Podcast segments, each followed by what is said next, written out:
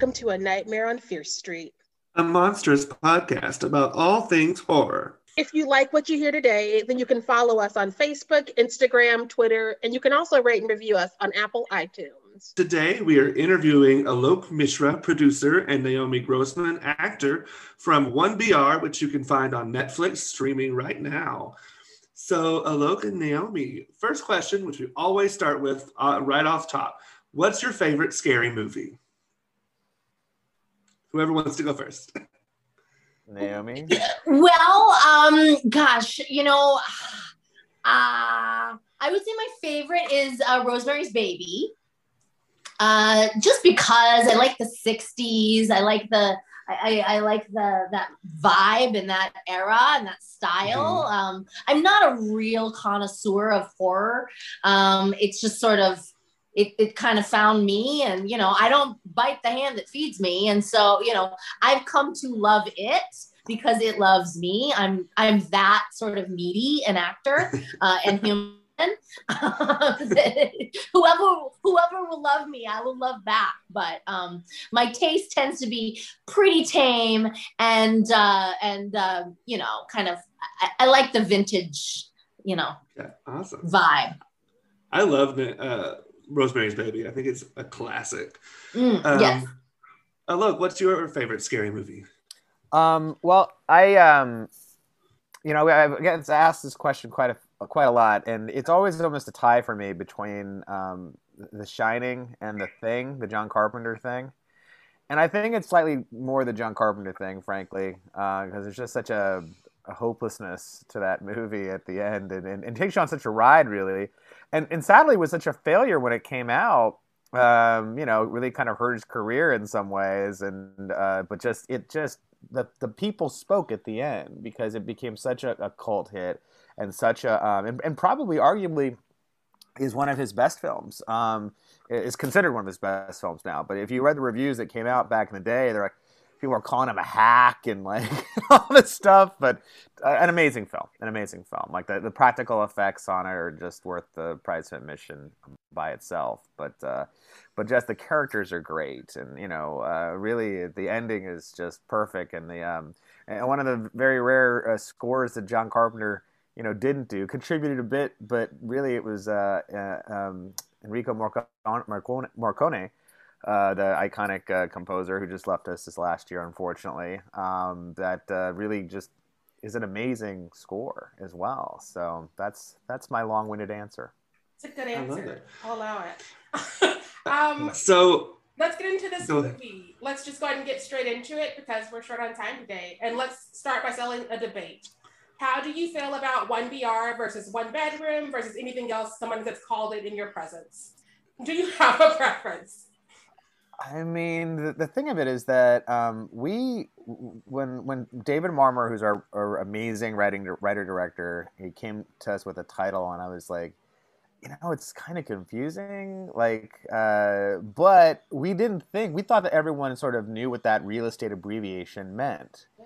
right? And so we were like, you know, it, you know, he was like, you know, but one BR, it's so clean, and we're like, okay, Facebook, uh, you know, let's uh, Facebook, or, but we were like, all right, let's just do it. So we did it, and then we come to find in like England and Australia, they didn't have any idea what that meant.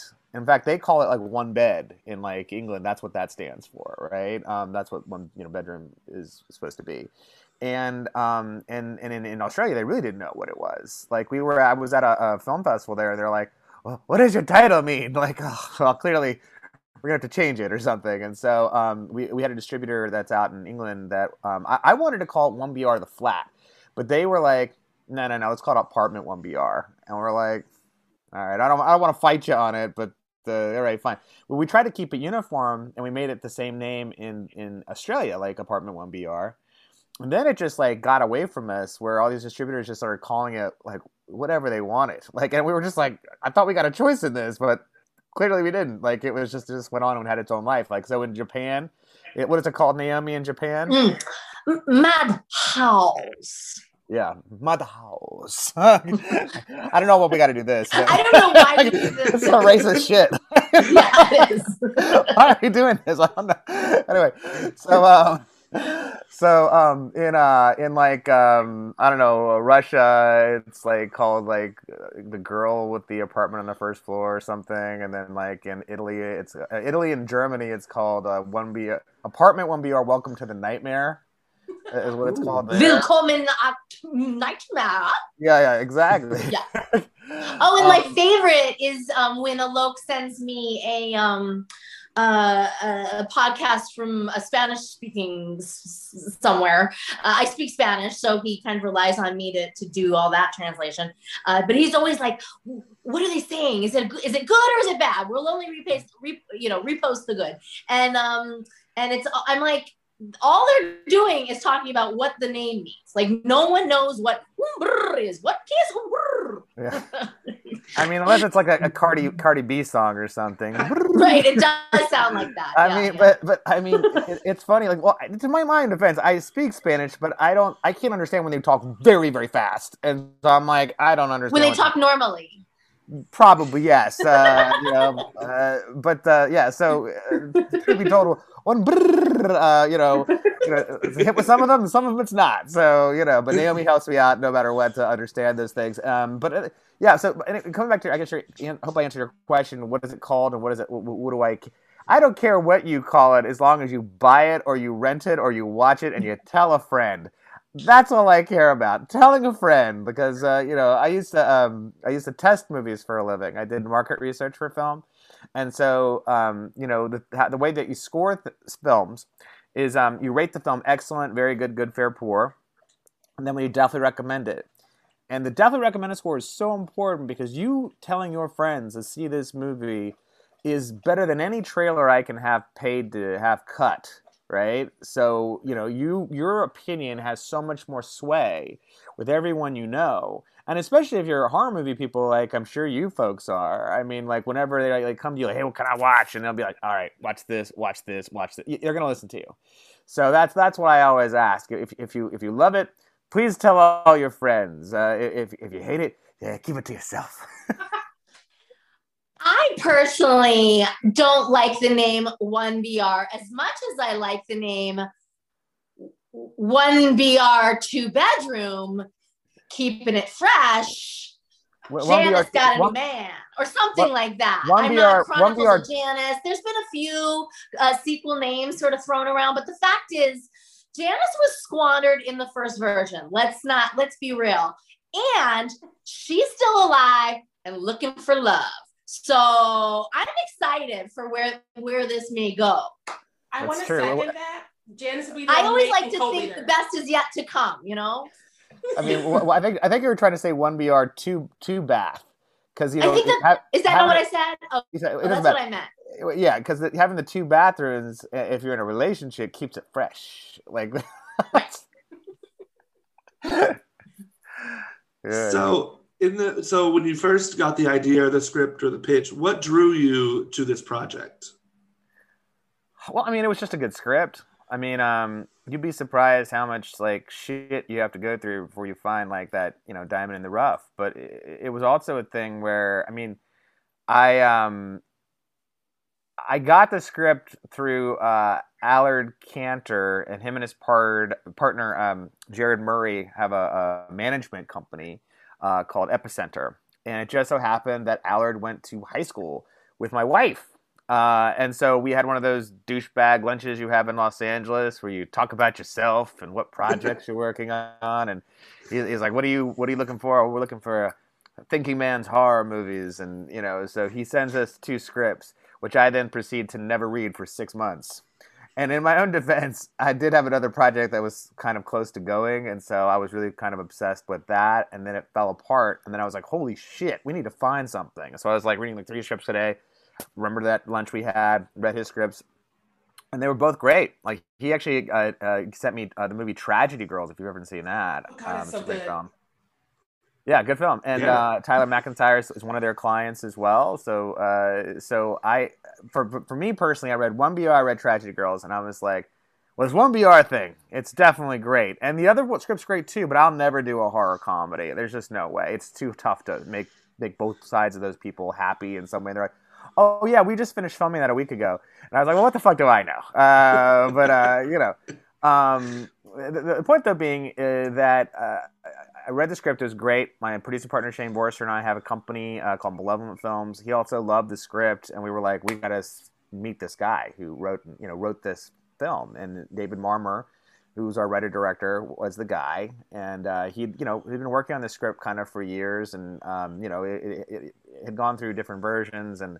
Um, you know, he, he wanted a shot at directing. He'd done some really cool shorts, but no one was giving him the money to direct anything. And, you know, I, I, uh, I had a nice meeting with him where we had that we shared the same sensibilities, and he's, and he's also very sweet, sweet, and very smart man. I mean, he won't tell you he went to Harvard and stuff, and you know, he's super intelligent, and uh, but also very nice, and also very um, like I said, very, he had, we share the same sensibilities, and so basically, um, you know, I I said, you know, hey, we're first time producers, you're a first time writer director, what could go wrong? everything. Yeah, everything. yeah, pretty much. So, yes, that's, that's awesome. The, uh, yeah, answer that question. Hopefully. Yeah, I would agree with that answer. I there's a lot of crap out there, um, and uh, this was not that. This is, uh, you know, I'm a architect's daughter, so I always sort of uh, use the metaphor. It's like you know, the script is like the blueprint, and if you don't have a solid foundation, then you don't have a house like so the fact is you know the fact that there was um mm, Allard Cantor just mentioned me in a comment on Facebook. That's what the internet's saying right now. Anyway, uh, um, no, but you know, this was a really obviously a very smart, well crafted, you know, bit of blueprints. And so I, I felt really confident um, jumping in. And of course, you know, Alok is an old friend of mine. He and I, um, uh, I, uh, one of his best friends growing up in high school became one of my best friends in college. So when I moved to Los Angeles, uh, she introduced me to her friends, among them Alok. Uh, so yeah, we've been sort of playing drunken trivial pursuit late at night for a long time. And um, the, the fact that, I, you know, who knew that I'd been like networking in Hollywood this whole time. I had no idea. I was just trying to win, you know, trivia late at night. But um, yeah, it all it, it, was. I mean, I was excited just you know work with a friend. So yeah, and, Naomi was actually one of the first people I showed it to because you know she'd obviously had a lot of success in um you know with American Horror Story and was known as sort of a you know higher horror icon of sorts. And I was like, well, listen, I, I don't know. There's a huge part in it for you, but I want I want you to do it. And you know, and sure enough, she was she she read the script like in I want to say like May and we didn't shoot till like December. Uh, so she had it. However, even though I was very early on in the, um, you know, I, I basically, you know, read it, told Alok, yeah, I love it. Let's let's let's play. Put me in, coach. And then, um, you know, it wasn't until like November that he called me with an audition, and I'm like, wait, what?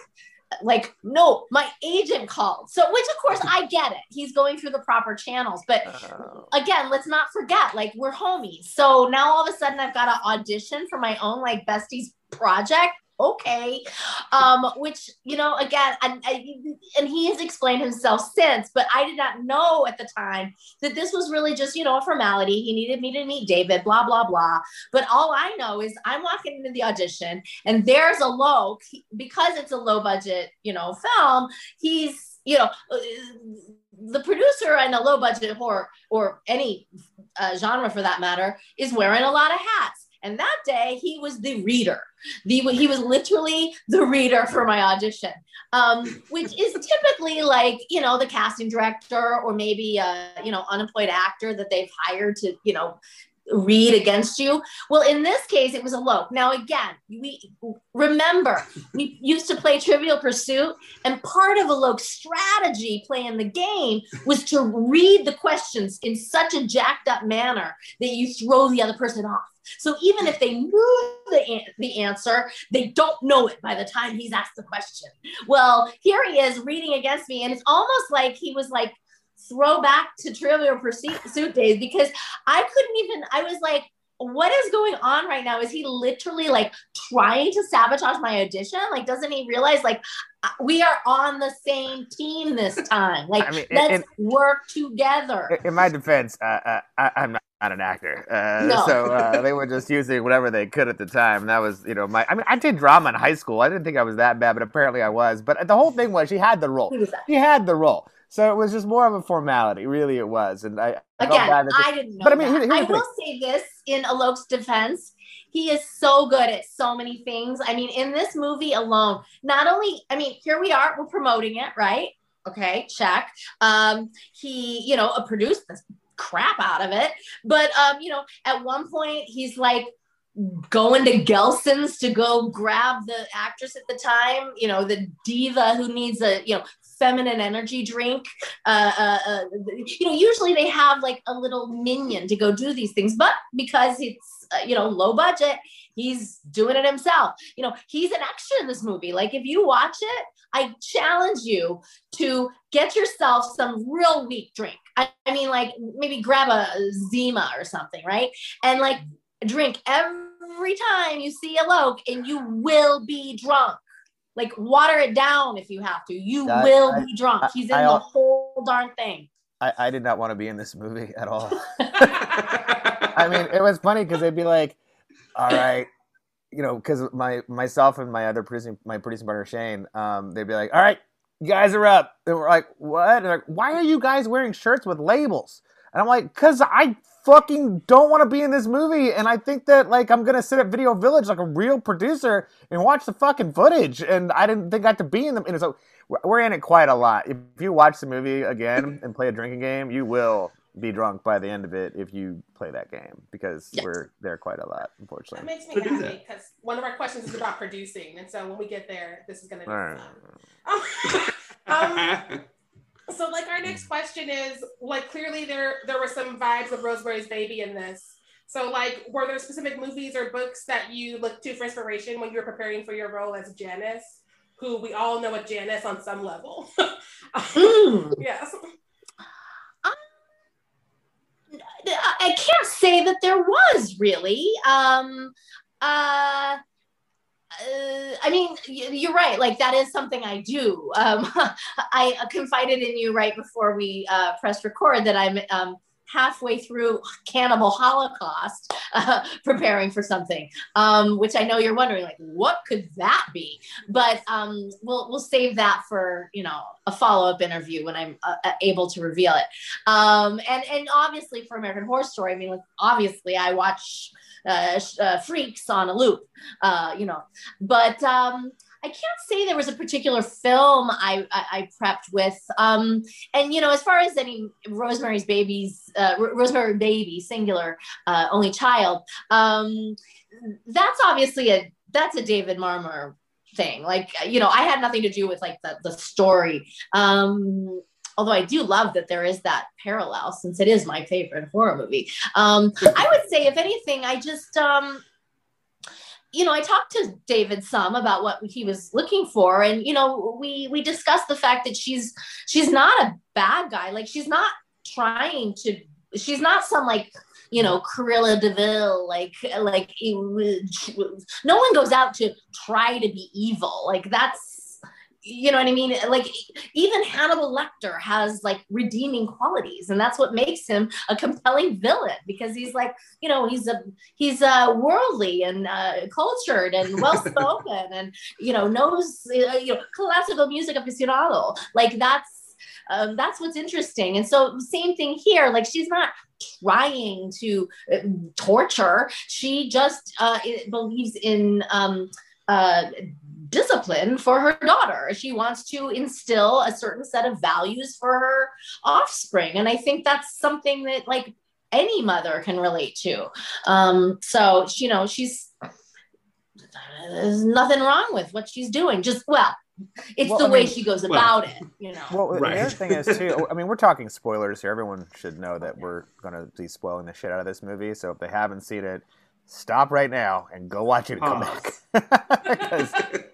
Because I mean, uh, the the one thing that David always says is that um, he told like you know Taylor Nichols and and also uh, like Naomi, I want to say.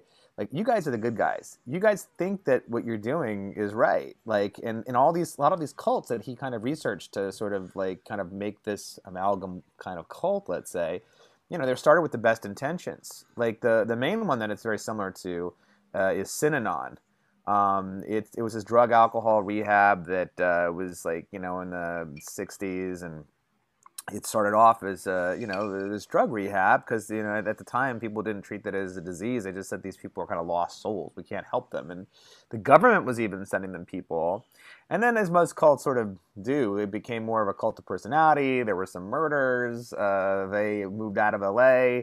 Fun fact: uh, there was uh, they moved up north uh, to to Northern California, and um, there was a little filmmaker named George Lucas uh, making his first feature, uh, THX 1138, and you'll notice there's a lot of bald people in that movie. Well, the cult at that point had decided to shave everyone to shave their head, men and women. Like we're all equal here, kind of thing. And a lot of the extras in that movie are the Synanon members, actually. Uh, so uh, yeah, but uh, obviously there are little, you know, little little hints of different other kind of cults, and even cults we couldn't even predict it, like the whole like uh, NXIVM thing, like where I, I, watched that entire documentary, and not only the branding people, but they're going around a circle slapping each other, right? That's like a part of it too, which was you know, in our film too. Um, so mm-hmm. I mean, and, I mean, obviously there's a little Scientology in there. Well, we don't like to talk about that too much because Naomi, Naomi drives her bike uh, just down the street from her house is the you know the Scientology center, and we don't want her to get snatched.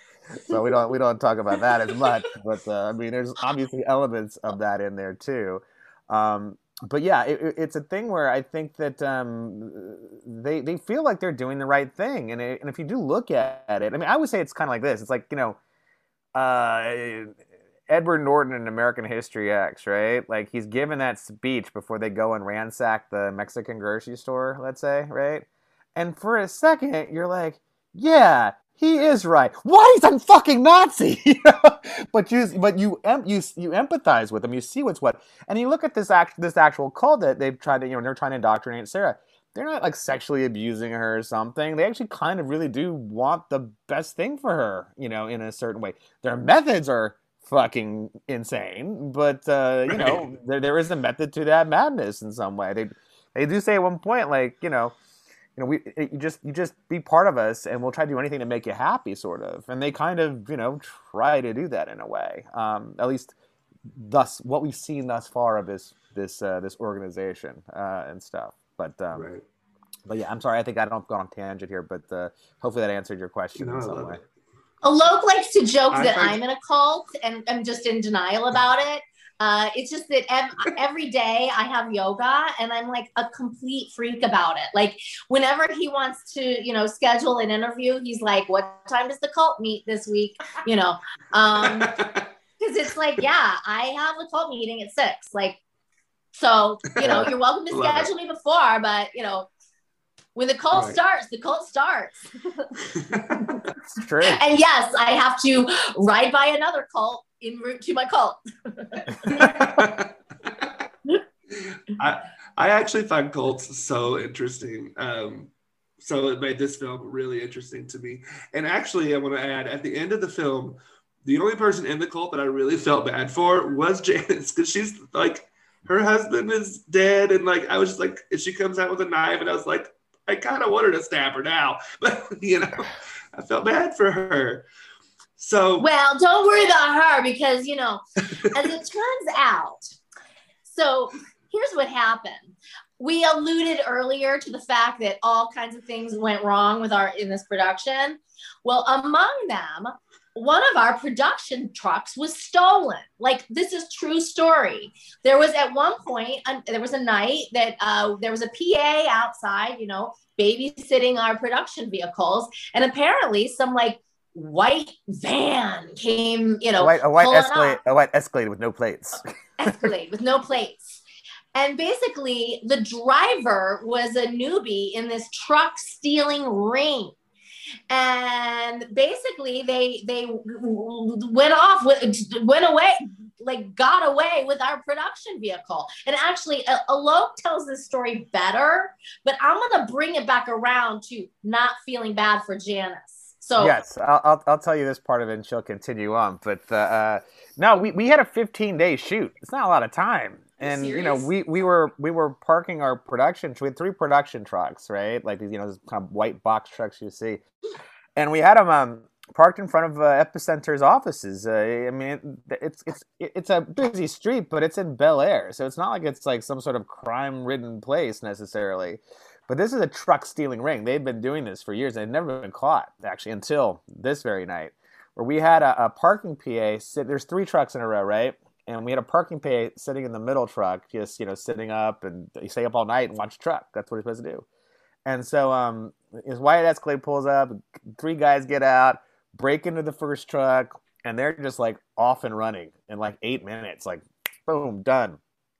Thank God they didn't come to the second truck because I heard that parking PA had a gun, and I don't know what would have happened then, but just who knows, right? So, but this guy, who's this, this hero, and I feel bad I don't remember his name, but I did try to buy him something for his trouble, and I'll get to that at the end.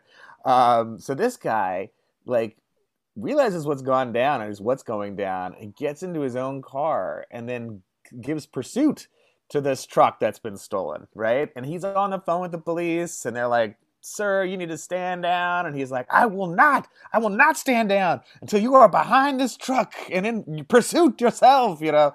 And so, uh, so he, they go from like one freeway to the next to the next, and apparently they were trying to get. They eventually they would have gone down to to Mexico, and they would have tried to do whatever their operation was there to strip it and whatever, and you know. Um, but there's a there's a iconic Felix sign, like Felix the cat sign, that's like right next to USC, and that's where it, it all goes down. Is it right when they get over there?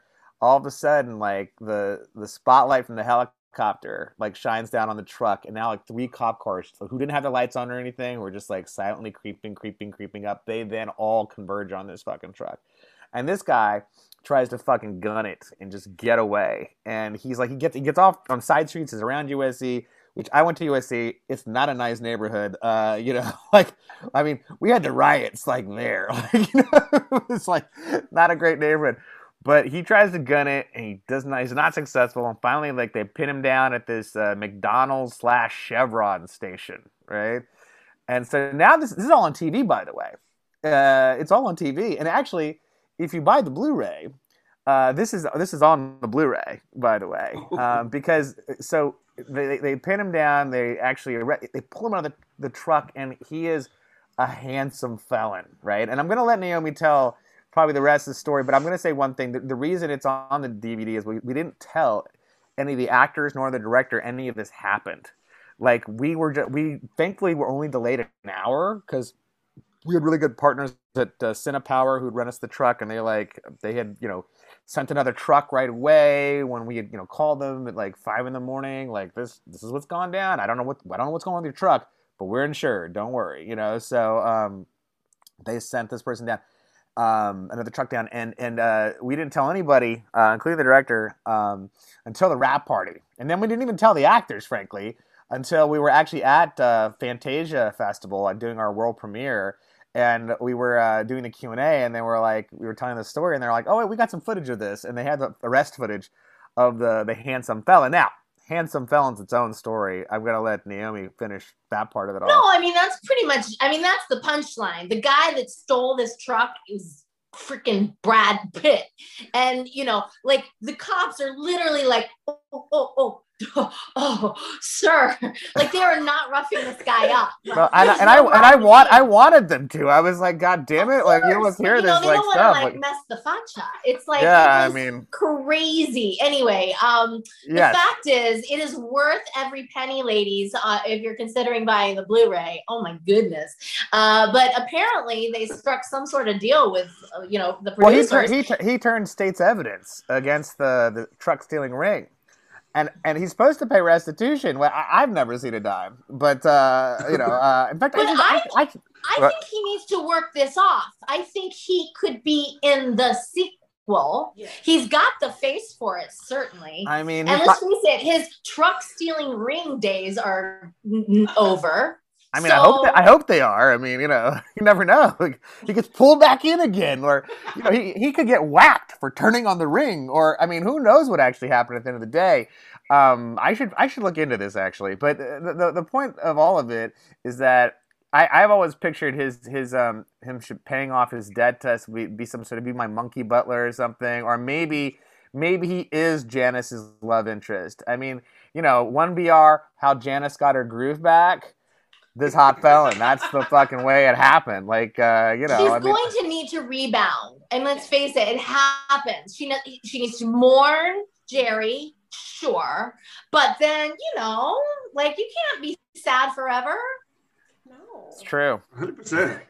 The community won't I allow don't get it. No, Right. The, the community is community is all of us, including the hot felon.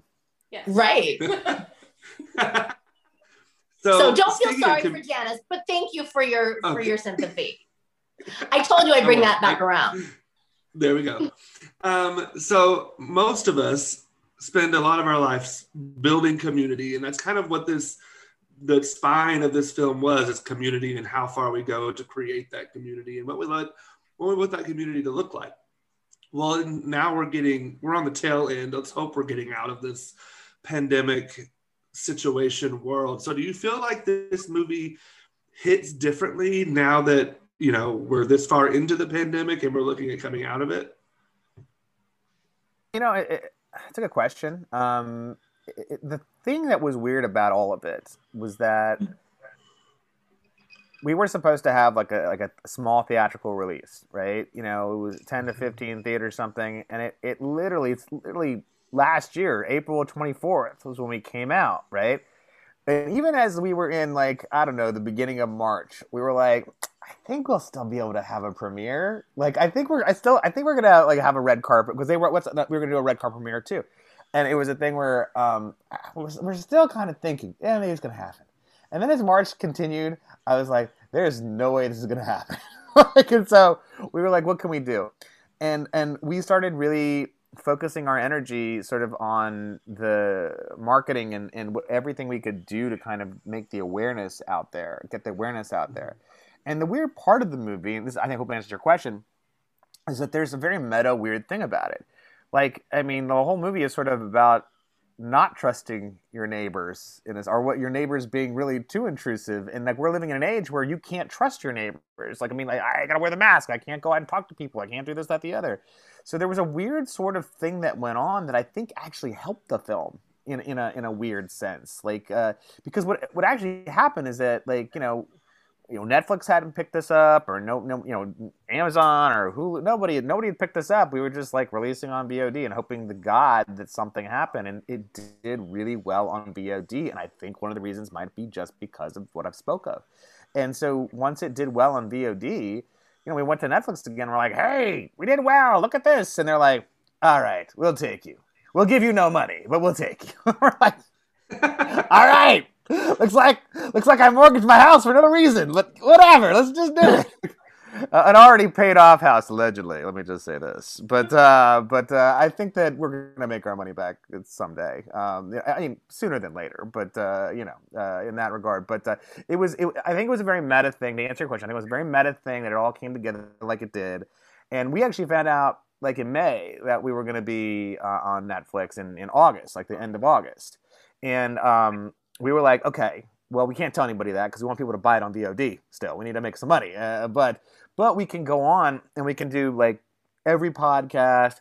You know, if we needed more reviews to get us to certified fresh, like I was doing it. Like our, we had a publicist that was great, but she only went so far, and then she was like, "Eh, whatever." And I was like, "Okay, fuck you. I'm gonna do this." You know, so and I, I don't mean it that way, but I mean to say that like at some point for independent film, you're gonna have to take the reins and you know if you've mortgaged your goddamn house you're like we're gonna make some money on this movie. We're gonna figure out a way to make some money in this movie. So Right. so we did all kinds of things like um, you know uh, rotten tomato reviews. We, we, i'd look at reviewers like you know horror reviewers that hadn't reviewed our film and i'd see them having reviewed a, a movie that i know was shittier and like well they like that movie they're gonna fucking love our movie so I'd approach them and be like, "Hey, listen, I'm just doing a post mortem uh, on our, our or what our publicist did. I'm wondering if they offered you the chance to see our movie." And they're like, "No," and I'm like, "Okay, let me send it to you." So we would do shit like that, and and they don't. Uh, the whole thing about horror is a lot of people would argue that you don't need to be certified fresh because horror fans by and large will see anything. Like they they don't really care sometimes about the quality. But the thing of it is that our, our movie really wasn't a straight horror movie. It's actually more of a psychological thriller with elements of horror. And so in this day and age, when you're like on an iTunes, for example, and in a lot of countries, when you open up there, it'll have your Rotten Tomato score right next to your film if you want it to be there. And for a no name, I mean, Naomi Grossman and, and Taylor Nichols, and uh, for, I hope they forgive me for saying it, but we don't we didn't have as, as recognizable a cast necessarily, and so those kinds of things fucking matter. And so we did that like the whole summer, and we got to certified fresh. And at one point, we were like at 89% uh, certified fresh, and, and we opened on net Netflix, and like two jackasses gave us bad reviews. Uh, and, and we went on to like 86. We're at 87 now. I mean, you know, so we came, we came back over it. Um, and we were actually like, you know, the 20th best movie on Rotten Tomatoes for the year 2020, right? I mean, when, and if you look at all the movies that are on that list, we are certainly punching above our weight because they're like almost all those movies have some star. They're much bigger budget films than us, I can tell you that. Maybe with the exception of maybe one. Um, I think that the host movie was probably, you know, at the same level, if not, you know, maybe a little lower. Um, and there, then it's a great film for what it is. I mean, it's, it's very much a film of our time, right? But uh, but the other part of it though was that we did all this work over the summer, to then finally when we opened on Netflix, we actually got to number one. We we were in the top five for eight days, and then we fucking got to number one. This little no budget fucking movie, like uh, unseated uh, Jamie Foxx's Project Power. and we tweeted him. We are like, "Sorry, dog. Sorry to take you out, but game recognizes game." He, never, he, he never, he never wrote us back. well, we tweeted at him, uh, but we were just like lucky. We got so fucking lucky that like there, it, it, we had good word of mouth on it. So I tested movies, and so we did some fair amount of testing with the movie to understand certain things. I mean, and and all of the stuff that we did, all of the markets, marketing stuff, all of like the testing, all of like the you know everything we did came to fruition when we got to number one on Netflix because like that is fucking nuts. Like no one can. I mean, there was an article in Forbes like that said like who is this no name movie that just unseated Jamie Foxx's Project Power? You know, like I mean, it's one. Cardi B's doing that theme song with the same sequel. Two. No, but I mean, Alok says it was luck. But I mean, come on. I, I yes, yes, it's crazy. But at the same time, like, what is luck when preparedness meets opportunity? Like, he, I mean, he worked. We worked, you know, really hard on this movie, and it, it, and yes, the fact that a pandemic like this, I, I mean, and I would agree that, uh, you know, I'm bummed that you know we were supposed to be at the ArcLight, which is now like like dark for like indefinitely you know that's yeah. crazy and sucks. And it, you know it's a shame. We're uh, we never got that uh, red carpet premiere but at the same time and when you think about like how all, all, of a sudden the whole world is stuck inside you know watching a, a movie like doing nothing but netflix and chilling watching a movie about being stuck inside. You know what i mean? Like we're all busy like hating our neighbors or at least i was I know they're not watching this, so whatever. Um, but um, you know, like, and and and oh, here we are, like watching a movie about hating our neighbors. So it was, in a lot of ways, it really worked out. And in that regard, I do believe it was lucky. The fact that this movie was successful was was not luck. It was called really hard work meets, you know, the right time and place. So. Well, I mean, I, I I think that listen, I think that you know this is all the streamers did extremely well this year. You know, like ah, everyone's stuck inside, and so the the one thing that we had going for us, and we knew this from the testing, was that there was very little rejection of the film, and we knew that like people would tell their friends that they liked the film, and so that's what that's what ultimately happened. Like, I mean, listen, we all, in terms of our whole network of friends, right? Like maybe we know 100,000 people because friends of friends of friends of friends of friends, right? But I don't know 80 million people to help get this movie to fucking number one. Like there's just no way. It, had, it, it, took traction on its own. And then it started like, you know, people told their friends. And like you, our Twitter, like, I mean, I'm not saying I run our Twitter. There are, we are minion. There are many of us. Um, but you know, allegedly. But I noticed, or you know, we all noticed quite a lot of people tweeting like for the first like month this movie was out. You couldn't because we always, you know, we all as a group try to, you know, if someone says the movie's good, we thank them. We say thank you. We might them. We might try to invite them to a dinner party. Let's say, right? Like that's part of the, you know, the shtick of the the. Wait, the, the what? You invite people that tweet about the movie to dinner? Yeah, because like, I say like because the you know one you know just as Sarah was invited to a dinner party, we say, "Oh, thank you so much. We, we, we would love to have you for a dinner party. I'm glad you liked the documentary we shot. That's awesome." Like, so, okay, but you're not following up on this. You're not having like randos no, Twitter come I mean, over. yes, yes, we are. like, wow, that is next level. I told you guys, Alok wears a lot of hats. Like this is one I did not know about. The chef or I'm ju- or I'm just bored sometimes. I don't know. Like it just depends. no, but but it- he is really creative about these kinds of things. I, I mean, there was a point I remember when Alok call, uh, texted me at maybe like I don't know eleven thirty at night, and he was like, "Hey, what are you doing? Can you buy the movie right now? Like, I'll Venmo you the five bucks." Like, and I'm like.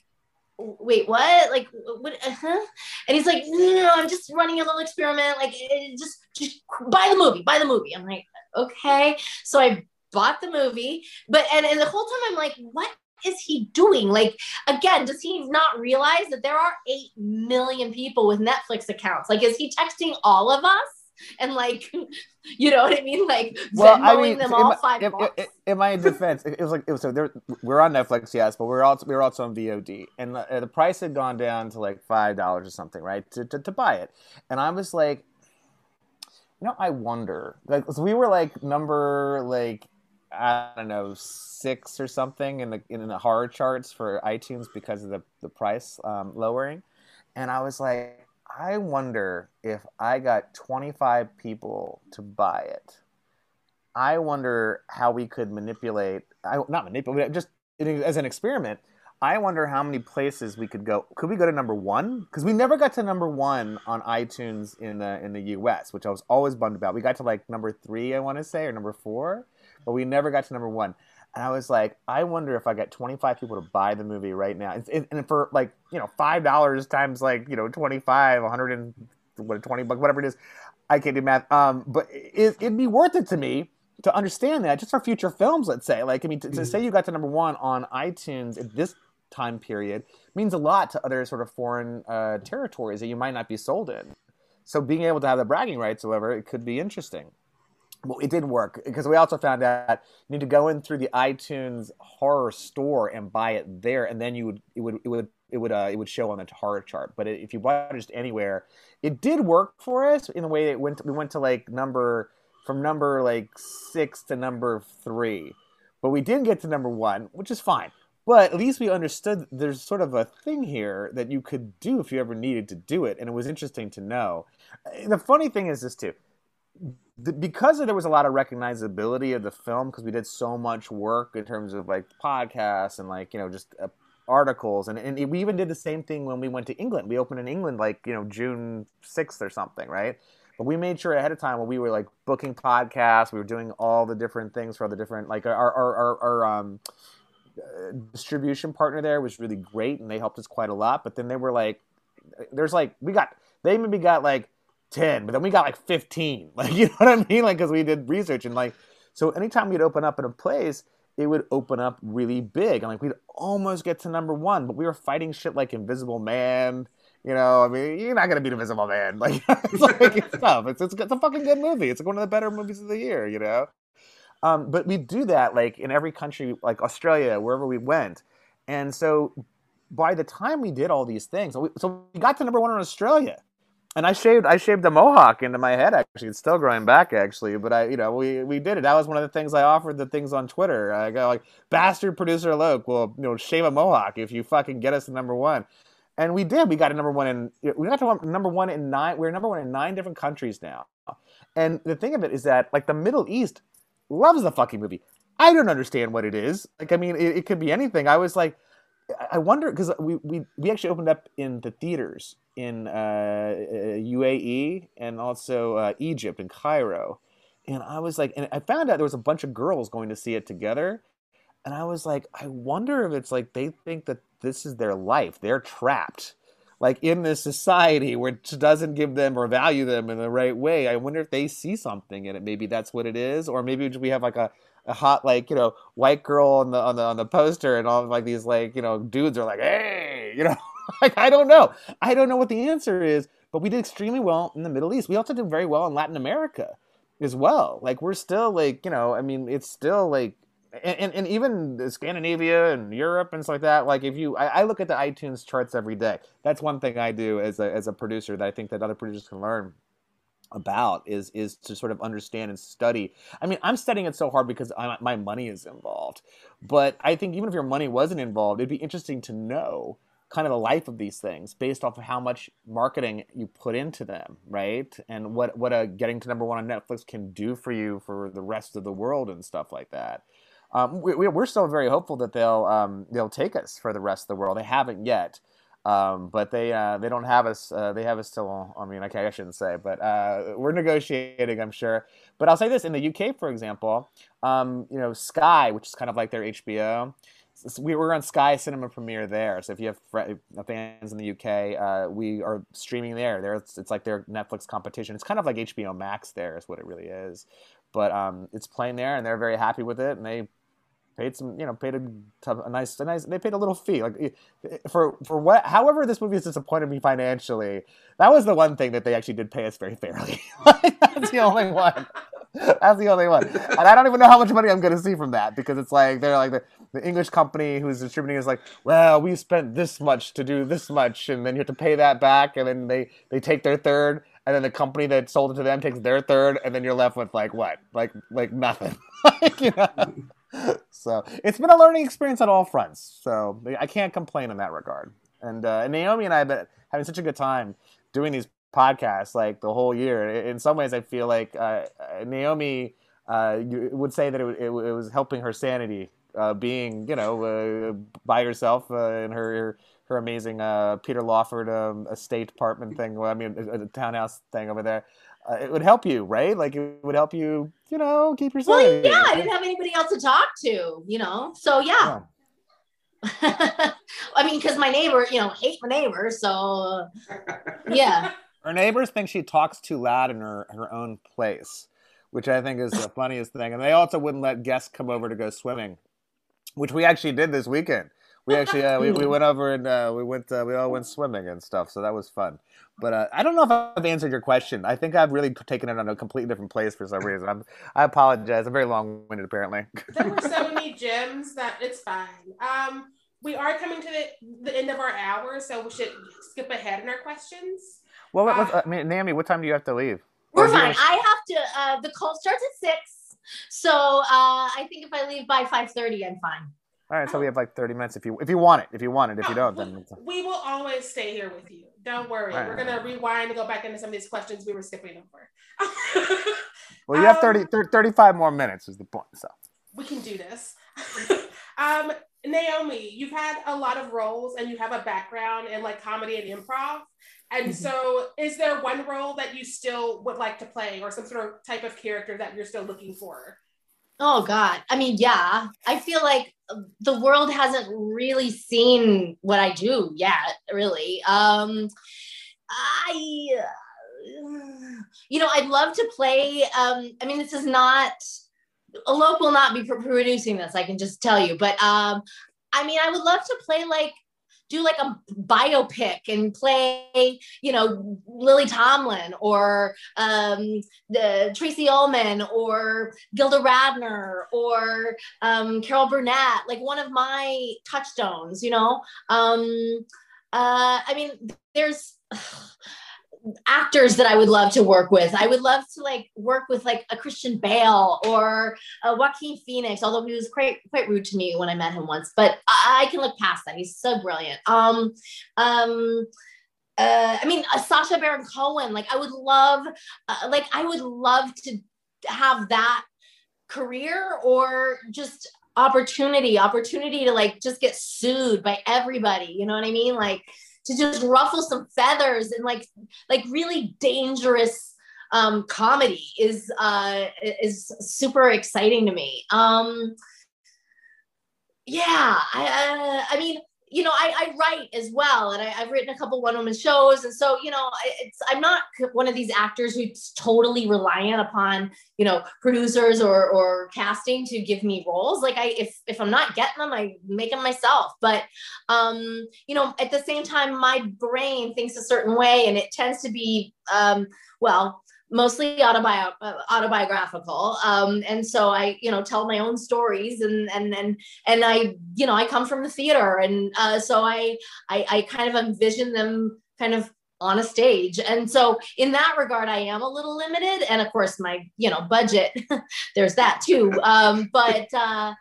uh, yeah i mean there's so many things that i want to do. And um and yeah i feel like i'm just beginning really truly. She, she she's, um, she's, she's not even saying like her her one woman shows are fucking hilarious, and Aww. like she's been to like Edinburgh Fringe Fest, whatever, and like and the, and the, the thing I can't say speak about it, but the next thing she's been working on over COVID is so fucking funny. Just I, and I don't know everything about it. I know certain details, but I can't wait to see it, uh, frankly. And I think that you could probably definitely get like you know, hopefully Netflix or somebody to to pick it up just uh, you know as a comedy special, what have you, and stuff. So I'm I'm looking forward to it. Me too. You should um when you're having your conversation when they need to renew, you can say, by the way. hey. um, Naomi, one of the things that I personally enjoy with all of your performances is that you have a very specific attention to detail and like the physicality of your characters, specifically with like Pepper versus Janice, very different physical natures, and then other things as well. Um, was there anything you used in this performance as Janice to that was to make her different than other ones? Certainly, and yeah, you're right. I'm like physicality is a huge thing for me. Um, I kind of like to think of, uh, I kind of like to work from the outside in, like kind of um, figure out how their walk and talk and that. And then like inside, like, why is it that they walk and talk like that? I mean, in the case of Pepper, like, I mean, it's, it's literally like a, a there's a, a, a, physical malady, you know, there's a malady that makes right. her that way. But, um, you know, with Janice, I mean, it, let's face it, like she kind of has a stick up her ass. And like, so when you do, not that I have ever put anything up there, but you know, you walk a, a, a certain way. And so I think there's, um, I, I, I like that. I, I, I know when I've, um, you know, I, I volunteer at a kids camp every summer and I, I teach kids like, okay, what if you were to, you know, lead with your nose. Like what kind of person is that that leads with their nose? Maybe they're nosy maybe they're you know uptight maybe they're snooty or whatever. Like I, I i find it fun like when you when you slouch like what kind of person is that? Like so um i i, I personally that's how my process like you hit it. I i like to start with the outside and then you know figure out the inside after. Love it. That is awesome. Uh so the producer question I have, which we've sort of been dancing around the entire time on accident, which I love, is a lot of people think producers just hand over money and leave, but we clearly know that's not the case because you have your hands in so many different parts of this. So could you just talk more about your role as a producer and explain it to us like we're five? Because a lot of people have that misconception of they gave us money and they're done, and that's not true. Well, I mean, there's different kinds of producers, obviously. I mean, you have these producers that just are investors, let's say, which are executive producers generally, right? Um, so that's one type of producer. There's another kind of producer who's like, I don't know, you know, the manager of the writer director, like our Allard Cantor and our Jared Murray, who got producer credits on this movie as well, who just like, well, we found it, we helped develop it, I feel like we should get a producer credit. Like normally it would be no, you're not fucking Keanu Reeves fucking manager, but you did bring it to us, and we are friends, so let's do it. And they also did they, and to their credit, actually, they were very supportive in any which way they could, and they also like gave us our office space to to, to you know to to work on this. We're doing pre-production and post-production and everything else, so they def- they were very generous with their time and their resources, whatever they had, right? But that's like one type of producer, right? Um, there's a you know creative producer who like you know spends years of their lives trying to develop this goddamn script, and you know maybe they know people in terms of being a connector. That's another kind of producer. Like, ah, well, I know Keanu. I'll get him for you. Da, da, da, da. You know, and so they pick up the phone and they get him to read the script and his manager to read the script for him. And and so there's there's that kind of producer too, right? The best kind of producer is someone who can do all of these things. You know, um, that that they, they they they either have the money, know the money, uh, very creative in the idea that they can recognize good material, and then they're a connector of people, right? And that ideally, that's like the best kind of producer. Like you have uh, the, the most sort of longevity in this sort of uh, industry if you can kind of do a little of all of those things. Um, you know, for independent producers, it's like you not only do that stuff, but then you're also like, I gotta go to Costco. like I got the credit card. It's in our name. I gotta go to Costco every morning. And trust me, I did that like too, where I was like, I know Costco so well now. I hate Costco so much. I let my personal subscription like to lapse to Costco because I had had enough of Costco by the end of this nonsense and this now. But I can tell you this: it's sort of crafty.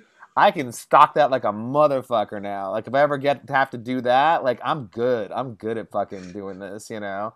Uh, I know what people ate. I know people didn't eat. Like I was like very, you know, very observant about the whole thing. Uh, Spindrift was a big hit with the whole everybody. Like this, the delicious sparkling water. And uh, anyway, uh, uh, they're, they're, the independent producer not only does that. The independent producer, if you're smart, you have a marketing plan because there is no way. There's such. There's so much like, um, you know, I'll call it noise out there. When you release an independent horror movie that maybe doesn't have as a recognizable cast and there's most of the horror movies don't a lot of times have a very recognizable that's the thing about horror you don't need that necessarily. But it, it's it is it is somewhat useful depending on your budget. If you have like a five million dollar movie well you better have some recognizable people in it right? If you have a two million dollar movie you better have some recognizable people in it if you have a you know a, a lower budget, SAG budget, or, or, you know you know anywhere from a five hundred to a million, you, okay, you can still get away with not having people, but you have to make sure that you do something to recognize to to to to, to show value to your film above the um, amount of noise that's out there, right? And a lot of those things are like, listen, don't release a movie in fucking October Everyone's like, oh, I think because it's Halloween, everyone's gonna like spooky things. Like, yeah, but they're fucking releasing every one of the Exorcist movies on Shudder right now, and da da da. And there's so much stuff for people to watch.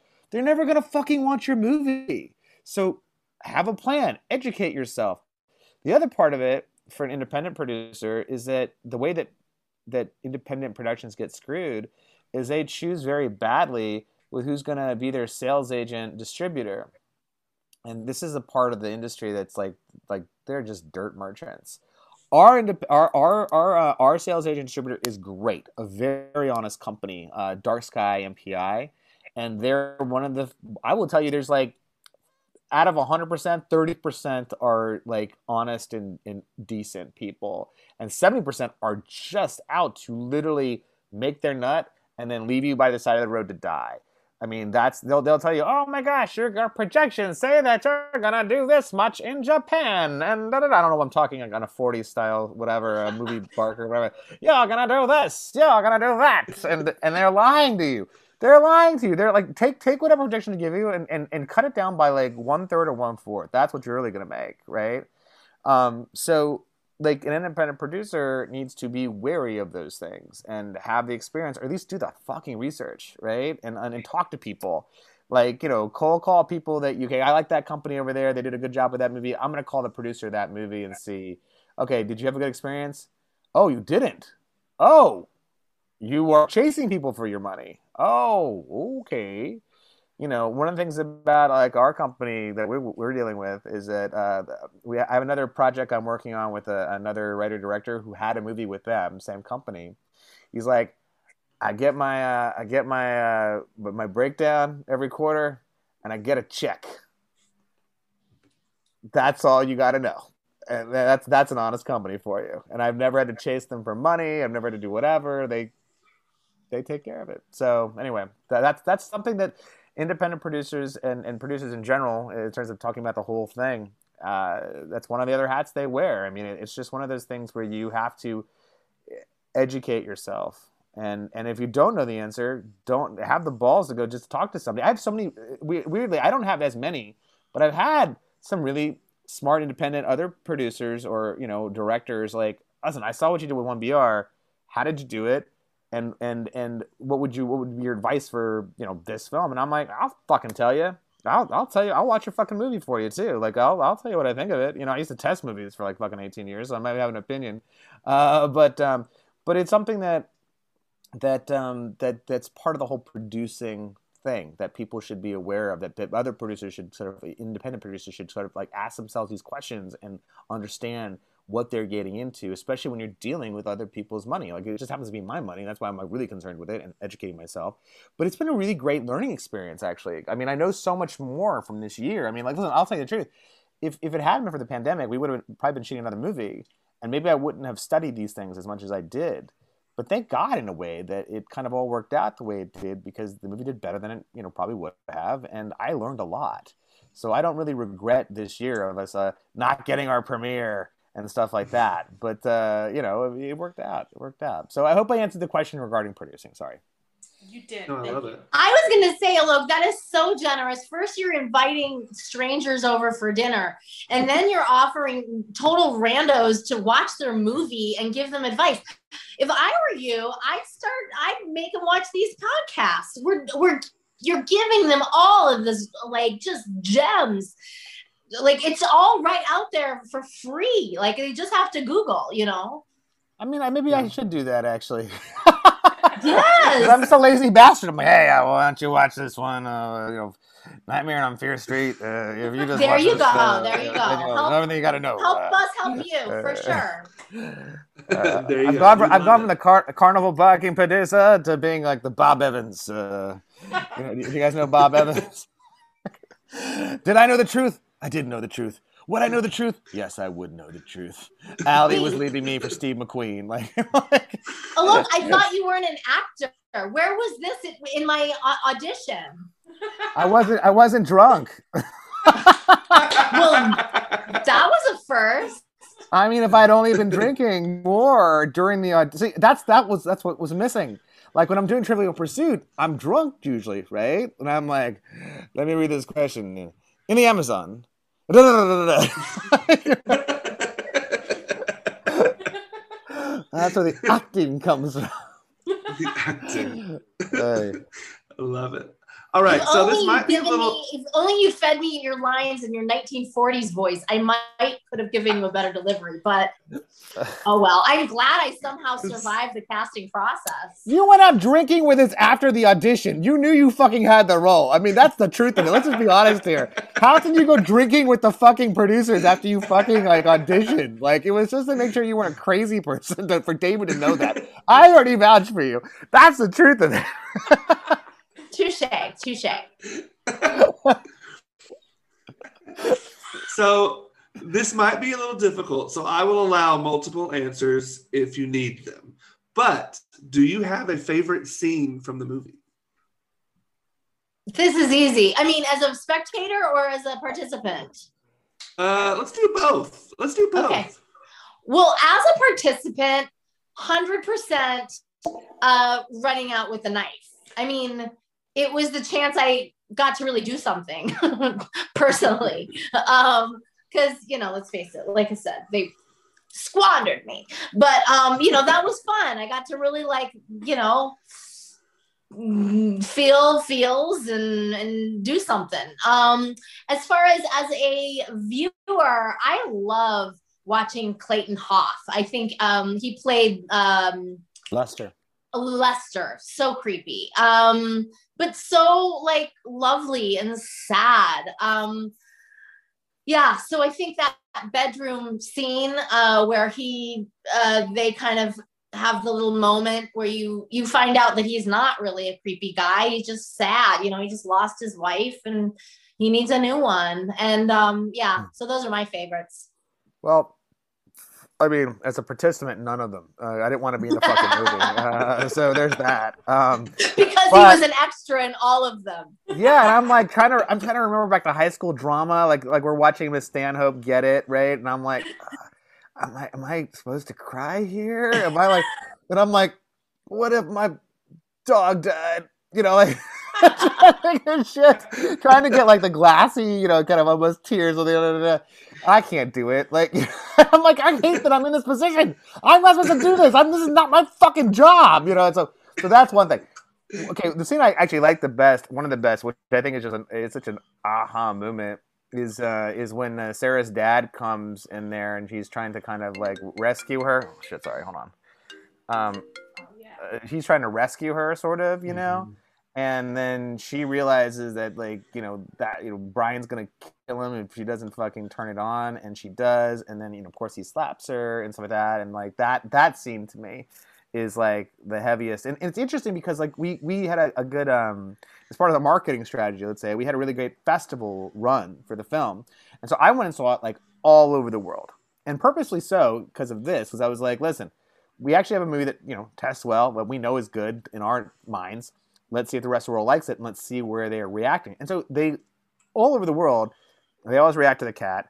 They always react to um, uh, you know the um, the uh, the that scene with the you know the dad slapping like when when he, when when uh, she's like um, the next time I want to see you is at your funeral. Everyone's like Damn! you know everyone always if it's in French if it's in Spanish it doesn't matter. Like they all react. They're like oh shit oh shit you know there's that scene. There's also obviously the scene with the, the nails or whatever. That's always like you know it's very fucked up. And um and then the very end when we pump the the Andy Williams well it's not Andy it's it's cover of Andy Williams song the Happy Heart song back in like the it goes cuts to black and then all of a sudden it pops up there.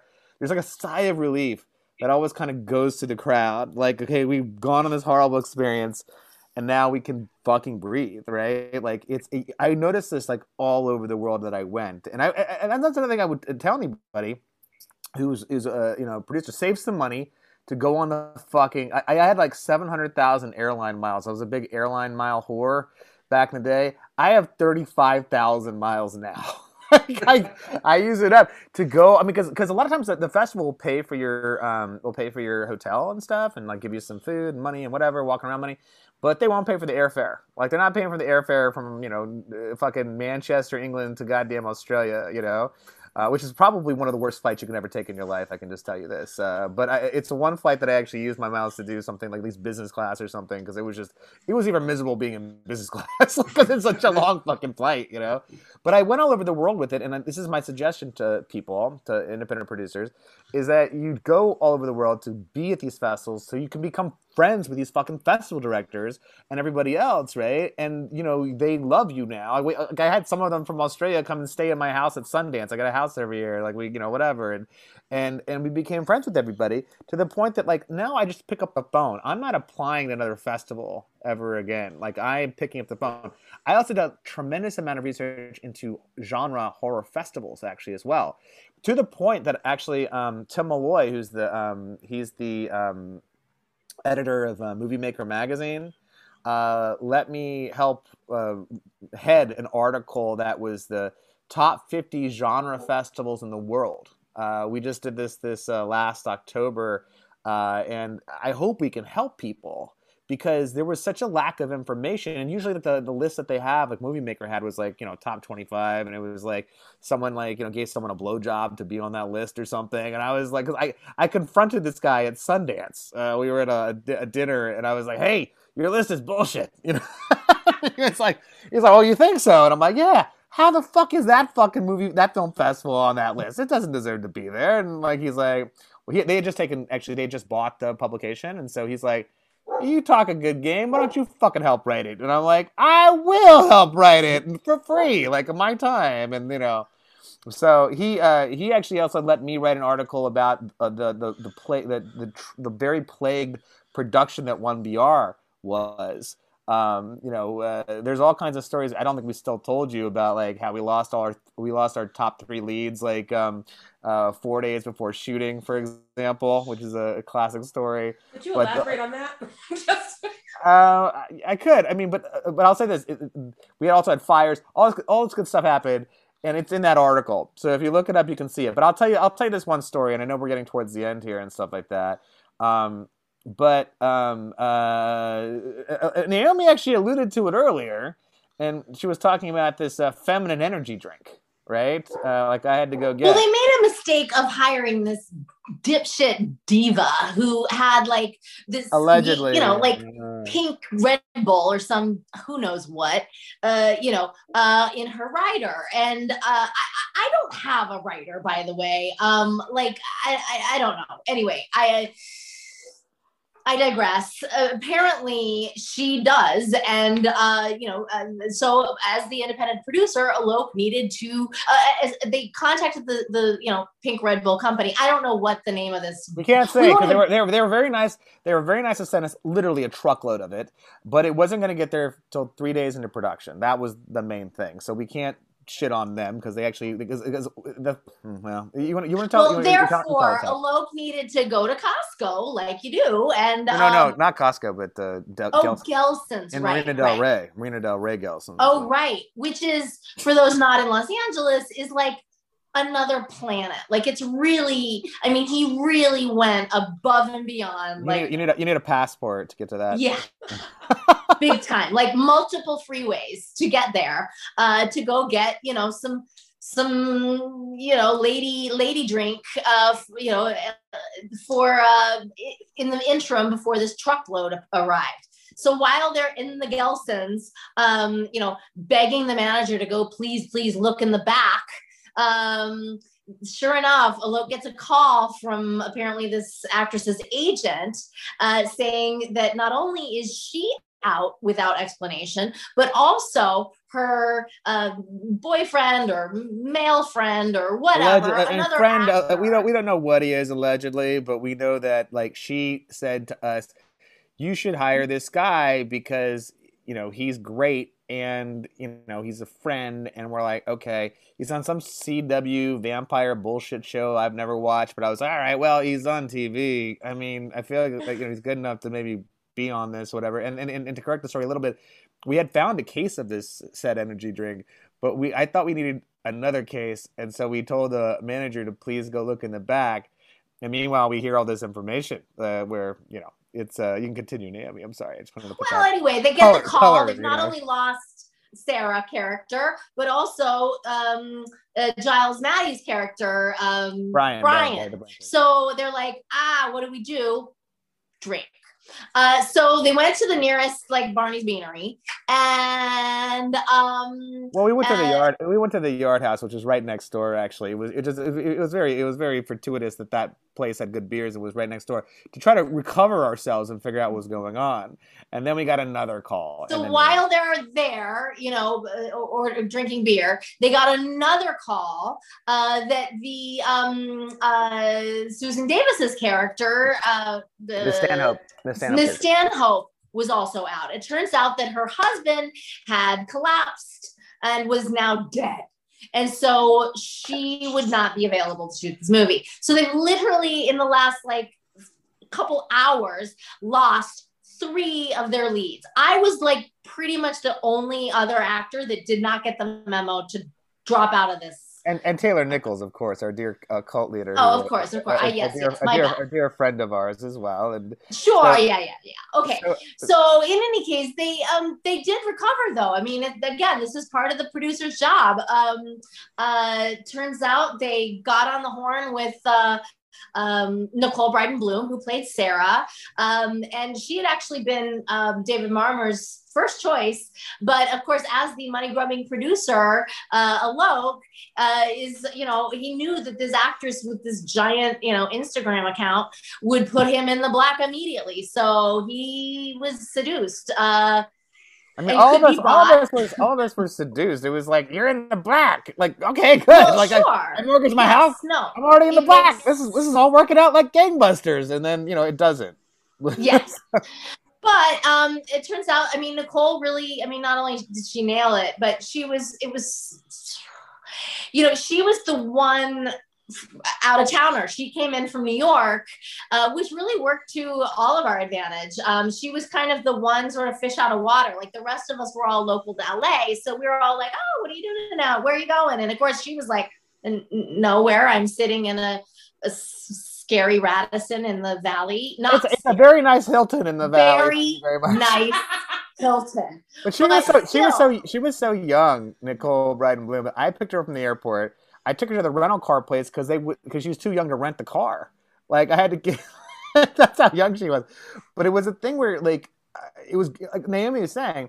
It actually worked because like she is a fish out of water. She's coming out from New York. She doesn't know what the fuck she is, so she's a stranger in a stranger land, and and actually kind of helps like her character. And she only got three hours to rehearse with David altogether before we had to just throw her in front of like you know throw her to the lions to some extent. And she's so good though that I, I, I tell you this, we would not have finished the movie on time if it had been if, that other actress had been in there. Like, I mean, granted, she's a you know bigger TV actress, but I don't know that she would have had like would have got it each time. I mean, we, we she would get in the first take, and there'd be two more takes we could do, and be like, okay, well, Dave's like, let's try something different, you know, and and so it was really so fortuitous that we got her. And, and, and to be honest, she was all of our first choices until this more seductive like force came in. Where like, ah, my money, I get it back, and then some, you know. So that that was the truth of it. And and and the the end of this story. Um, do you want me to finish it, or do you want to do it? Well, no, let's tag team. So the, uh, who's next, Giles or uh, Susan? So so so so so, so the movie was. This is all happening on a Monday. We're supposed to shoot on a Thursday we back everything up a week just to buy us some time. You know, okay, let's do this. And so, you know, by Wednesday we've gotten uh, Nicole confirmed, and she's flying out on a Thursday or Friday. Now it's Friday in the morning. Uh, and you want to do this part? Is this uh, Giles or um, uh, Susan? Susan? Susan's. Oh, okay. So Alok starts uh, watching like elderly lady reels. And uh, he finds susan's and apparently at the end of it is a phone number. And so he calls it. Uh, fully expecting a manager or agent or something. No it's susan davis. And you know she, uh, alok is totally like I, like without words for the first time in his life. And it's like i don't um i'm sorry this is like highly inappropriate but i'm just gonna pitch in the movie and i'm gonna pitch us and so he does. And uh, she listens, and, you know, um, well, I've never uh, done a cult movie before. And sure enough, she's she's down to clown. And so um, two down, one more to go. Yes, and so uh, the end of it is that uh, now now we're in sitting we're sitting in Barney's Beanery actually, uh, and it's like six thirty at night on a Friday, and we still don't have the Brian character, and we're like, holy fuck, what are we doing here? Like, we're calling friends, calling all these favors in. We were, we were friends with like Jason Blum and his head of po- post production at the time. Um, and like they're calling on our behalf to the different agencies to make them stay open later to, to give a shit about our little movie and stuff. And finally, like around seven, we get a call. Finally, like we're just now we're like just like, what are we gonna do? what are we gonna do? like, what did I invest in? You know, uh, the um, we get a call from from Gersh, who was really instrumental in helping us out with all of this, and they um, they you know rep uh, also not only um, Nicole Brydon Bloom, but also Giles Matthey, who gets to finally play the role of Brian. And, and, they're like, okay, Giles Matthey's in. And we're like, oh, God damn, why did you make us wait this long? What, what's going on? And like, apparently, it turns out this he was driving down from like uh, San Francisco to um, to LA and had to pull over to the side of the road and then read the script on his like you know his phone. And he didn't even read the whole script. He was just reading like his part apparently. And then he just said yes. And we're like ah! Ah! Thank god! Thank god! I think i think we're gonna shoot a movie on monday. And it was like well, if everyone shows up we're gonna shoot a movie on monday. And like uh, everyone showed up thankfully. And and and and the weirdly the rest is history. Like we it was a great sort of cast because everyone got along very famously and we're still friends to this day. And we we um you know I, I, just got a call from giles naomi that he's back in town. And uh you know we're gonna he's gonna be part of that pool party that we were talking about the other day. So oh good good good. yeah. So so the point is that we were all still good friends, and we and we flew everyone out to the um who wanted to come to the to the world premiere that we had at Fantasia, which was so much fun. We had you know the greatest time. You know, you make something, you don't know how it's gonna land or whatever, and then it finally weirdly lands, and then it actually really lands, and then it really lands, and you're like, okay, great. And and and the fact that you were nice and had such a great relationship on um, set and everything always helps out too for producers to know that that you know you'll have besides Naomi Grossman being my friend, like we've been doing these podcasts for like a year. and, and, and, all the cast and all the cast has, has, has, also helped us too. But Naomi's been far and above the best one of ever. Naomi's the most lonely. Naomi's the most single and the most um, extroverted. Well, you hear, hear that, fellas? Like this lovely, this lovely creature over there. I mean, she's had, she's double, she's double vaxed. What? What? I'm double vaxxed too, but I'm married, so too bad. and I got a baby, and I've already been divorced once. I ain't going through that shit again. So, you know, stay away from me. Uh, you know, go to Naomi. Go to Naomi. anyway. I think we're just about at 5:30 there, kiddo. Yeah. Are we? I, I, can't see the time. 5:27. So you know. Yeah. Oh anything, snap!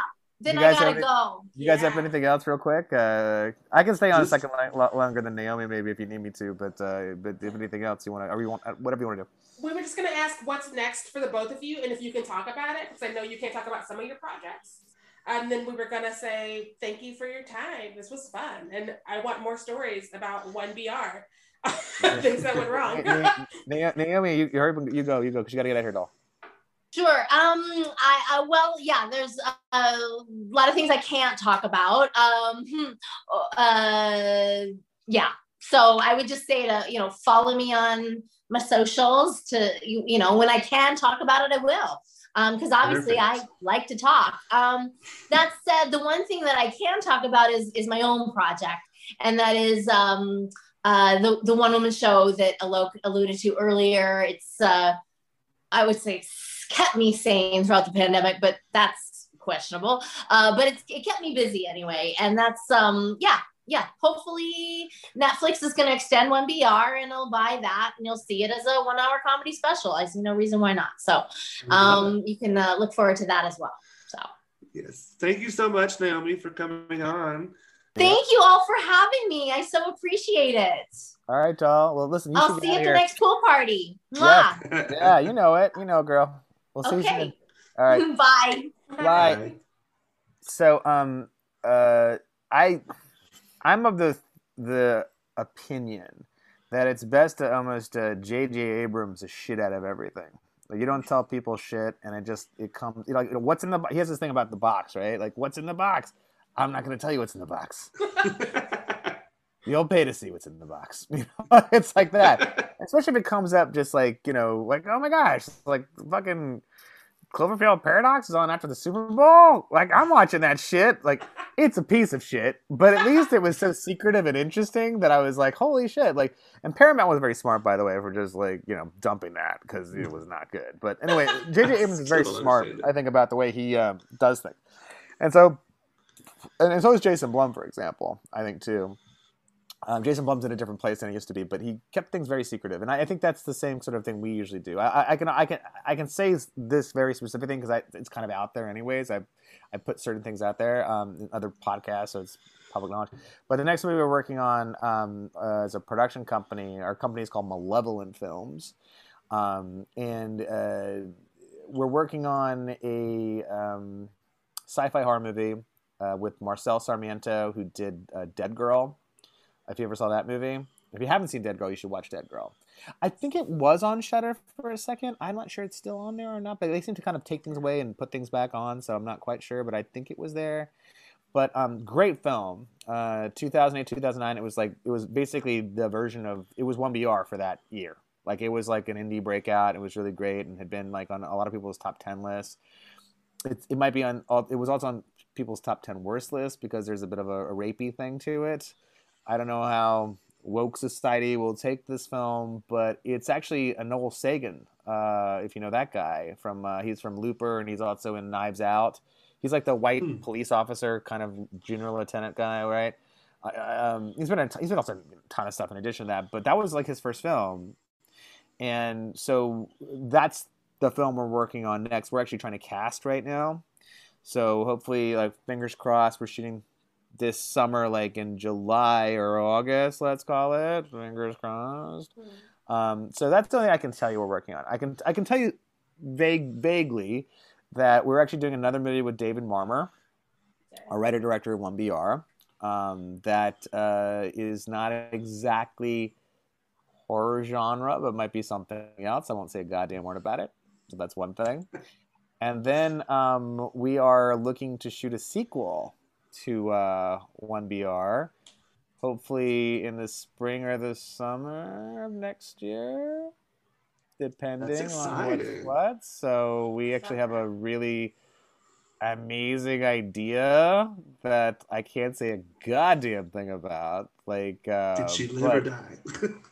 that was one of my questions. Did she live or die? I mean, right. this could be. I mean, obviously, I think we know from the movie that this is a bigger sort of uh, right. universe that we're working on and stuff like that, and. Uh, you know, um, you know, I, I, was telling you before that we shot for 15 days. I, I wanted to say that wasn't completely correct in so much as that we shot for 15 days, and then we knew we needed some reshoots, including the ending that we came up with actually, and we actually shot a couple alternative endings to it as well, which aren't on any kind of Blu-ray or anything like that. We're hoping to actually get a commentary at some time for a, even souped up version of whatever we're doing, but not not not for many years, I'm sure. Like that, uh, it's just the way it works.